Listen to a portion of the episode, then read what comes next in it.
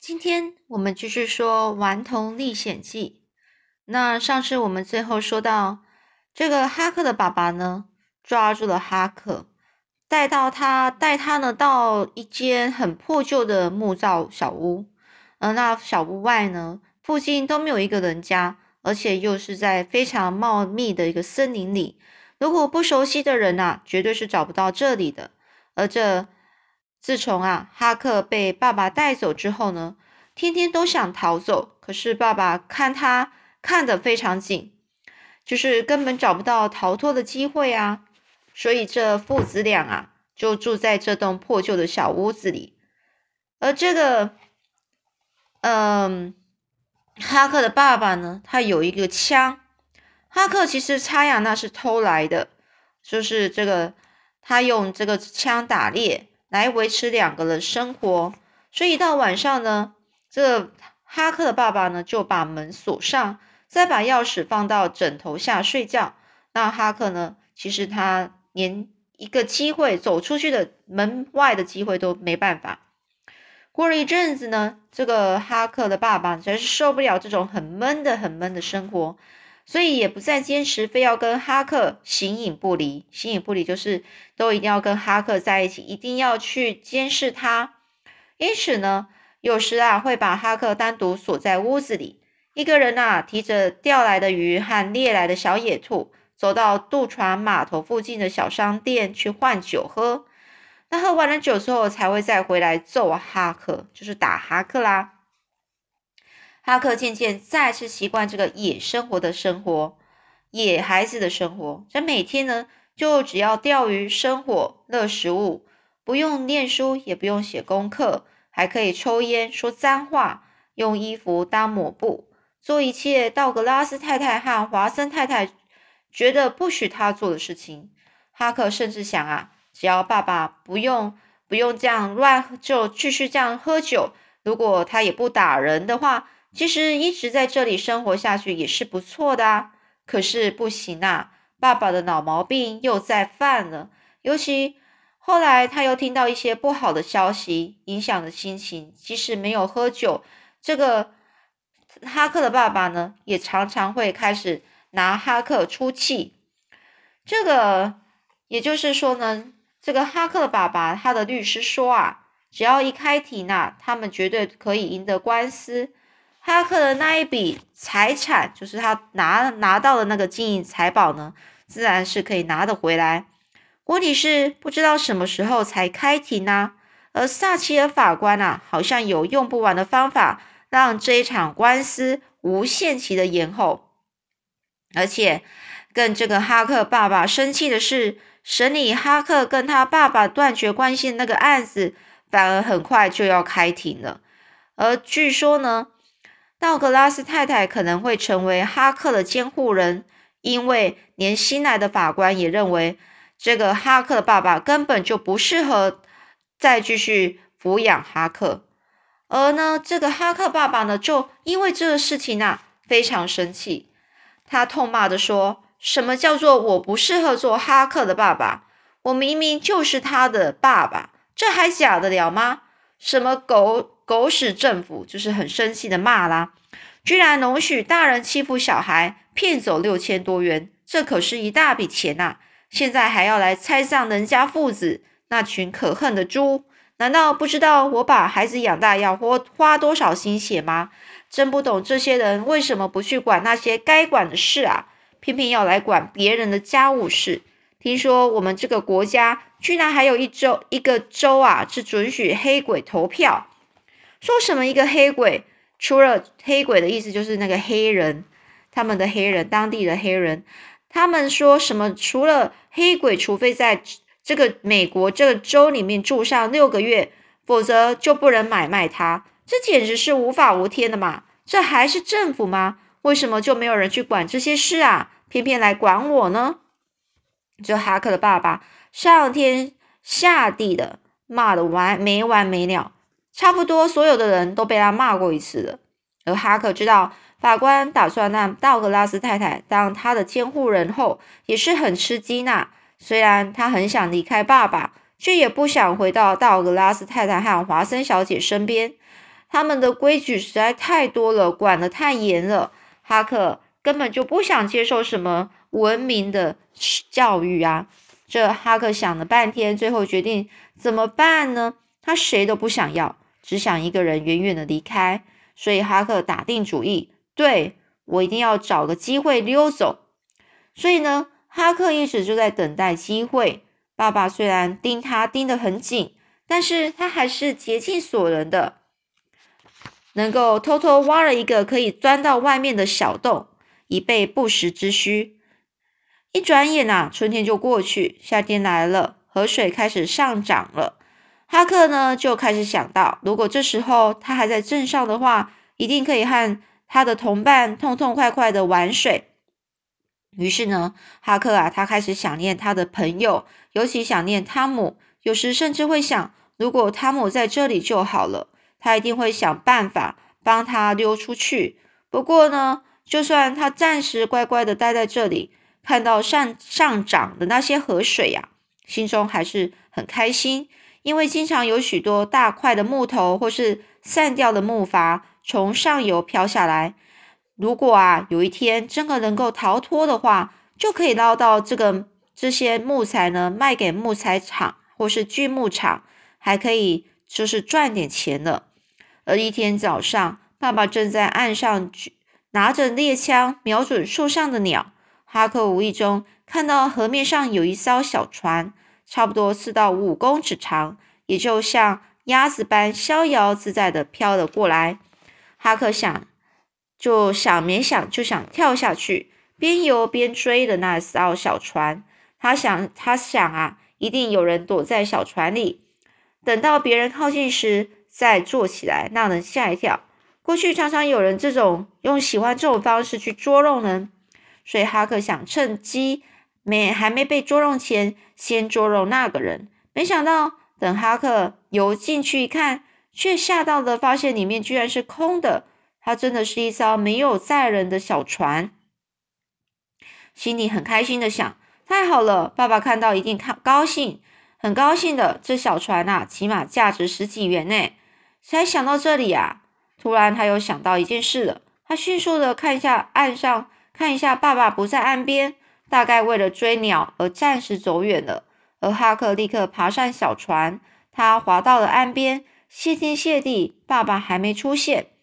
哈克呢，又快点用手还有脚把一些小船划进长满藤蔓还有柳树的一个树荫下，然后再把它藏起来。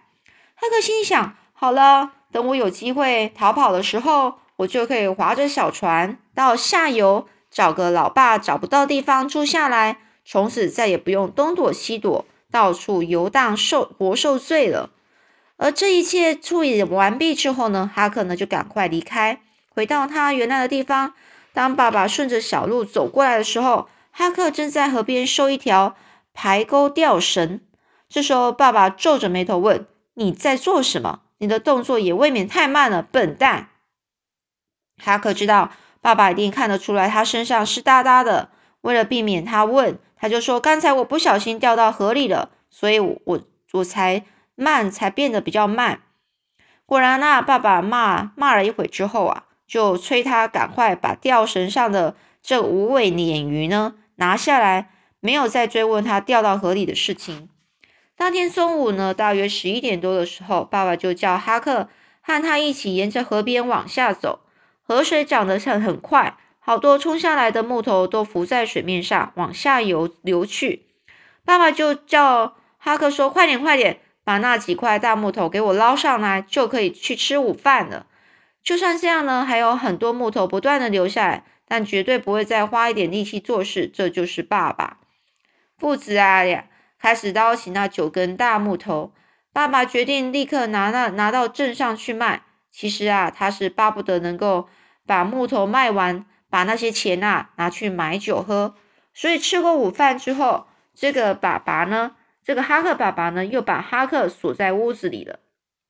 所以大概下午三点多的时候，用船拖到那九根大木头的的地方划走了。临走之前呢，还很生气的交代哈克说：“要是有什么人来敲门，你就一枪把他脑袋给轰了，知道吗？”他一直很担心的、讨厌的萨奇尔法官还有道格拉斯太太会找到这里，所以呢，这个爸爸他就趁他不在的时候呢，把哈克带走。他就说，这个爸爸其实他就是很怕说，趁他自己不在的时候，把那他们这两个法这个法官还有道格拉斯太太呢，把他他的小孩哈克带走呢。那到时候如果是这样的话，那就糟糕了。所以呢，这爸爸他现在只要外出买酒或是办其他事情呢，一定是把枪啊留给哈克，要他守住这个小木屋。爸爸做梦也是没想到啊，这反而是让哈克有一个机会。哈克静静的听着外头的动静，没等爸爸滑滑到对岸，他就已经从自己偷好偷挖好的小洞钻了出去。从早上藏好的小船之后呢，哈克脑袋里就不断的在想一连串的计划。现在他正一步步的执行中哦。哈克先把小木屋的咖啡、糖还有杯子。吊绳、吊桶，只要还有值钱的或是还可以用的，全部都搬到小船上，只留下一把斧头。再收拾一下小木屋的外围，然后呢，拿起枪往树林走。前几天他还在树林里看到一头野猪，一旦找到它，就可以完成计划中最重要的一步了。其实哈克的运气真的不错，没多久啊，果然看到那头野猪啊，在树下在那边磨蹭。他一枪呢，就把那倒霉的家伙打死了，然后呢，拖回小木屋去。他拿起刚才特别留下的斧头，朝着小木屋的门大挥一砍，把门呐都劈破了。接下来呢，再把那个死猪啊弄进房子里面，用斧头砍破死猪的喉咙，故意让它流好多血在地上，然后把死猪装进一个麻袋里，再塞进一堆石头。又抱了，要抱起它，拖着它拉出小木屋外，越过树林，最后来到河边，扑通一声，让它直接掉落到河底去。这个时候，哈克已经累得喘不过气了，但是他不能休息，因为啊，还有好多事情要处理。哈克呢，他忍耐着拔下自己的几根头发，小心翼翼的粘在斧头上。再把斧头扔到河岸边，你看，这不是很像强盗杀人，然后或者是被抢，或是被杀的现场吗？哈克哈克呢，就继续心里想说：谁会对我的尸体感兴趣啊？他们顶多就乱闹一阵，找不到就算了，没有人会把这件事放在心上的。到时候我就真正自由了，爱到爱爱去哪里就带就去哪里。所以呢。这个哈克抬头看一看，哎，差不多快要天黑了，就把装满东西的小船拖出来，打算先到附近一座人烟稀少的杰克逊岛上待着。于是呢，哈克就对杰克逊岛其实是非常熟悉的，他很有把握在那里找个地方藏一阵子。不过从下午忙到现在，哈克实在是太累了，他躺到床小船上，打算先休息一下，补充一下体力。没想到一躺就睡着了，而当他醒来的时候，只看到四周一片漆黑。哈克他先愣了很久，一时弄不清楚自己在哪里，所以他坐起来心里有点害怕。幸亏今天晚上月光十分的皎洁，所以说等他确定说可以看到看清楚这个河面以及顺手飘下的木头的时候，一切非常安静。哈克呢就打了哈欠。伸个懒腰，解开了绳子，准备出发。忽然呢，听见河面上传来一阵熟悉的声音，那是船桨在架子上滑动的时时候的发出的声音。哈克赶快压下身子，隔着绵密的柳树枝，偷偷的往外看，只看到一艘船正朝着他这个方向划过来。当那艘船在接近的时候，哈克发现船上的人竟然就是爸爸。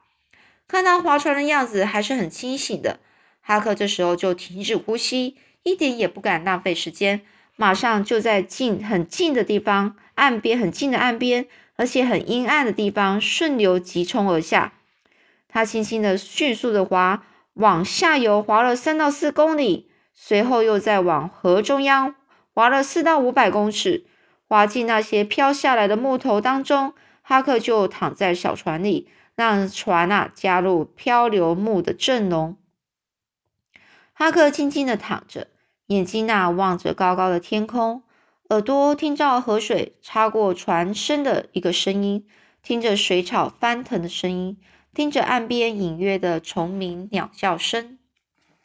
奇怪，他在想，我从来不知道这个夜晚的天空会那么深，这么远。四周的声音也显得这么清楚。他听见不远处有人在聊天，还不时大声嚷、大声笑的声音。哈克心里想：这该不会就是飘到渡船码头附近呢？又过了一会儿啊，人的声音渐渐远去了。哈克知道已经是离开码头了，于是他已经到下游处了。他把头探起来看一下，看到杰克逊岛就在下游不远处了。突出在河中央，像一艘没有点灯的大船。岛的前缘本来是一些沙洲，现在完全被上涨的河水给淹没了。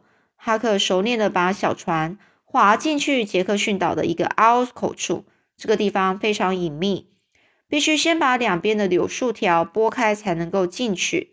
他把小船小心的拴好，从外面看，谁也不能发现。而杰克逊岛上的树林长得很茂密。哈克沿着岛走了一会儿，就坐在一棵大树下，看着河，然后看着河漂流下来的这个木头，也看到五六公里外的小镇。小镇的轮廓越来越清楚，天就快亮了。哈克很满意的站了起来，往树林走，打算先找个地方躺下睡个小觉，后再起来吃早餐。迎接期待已久的新生活。好，那我们今天就先说到这里喽。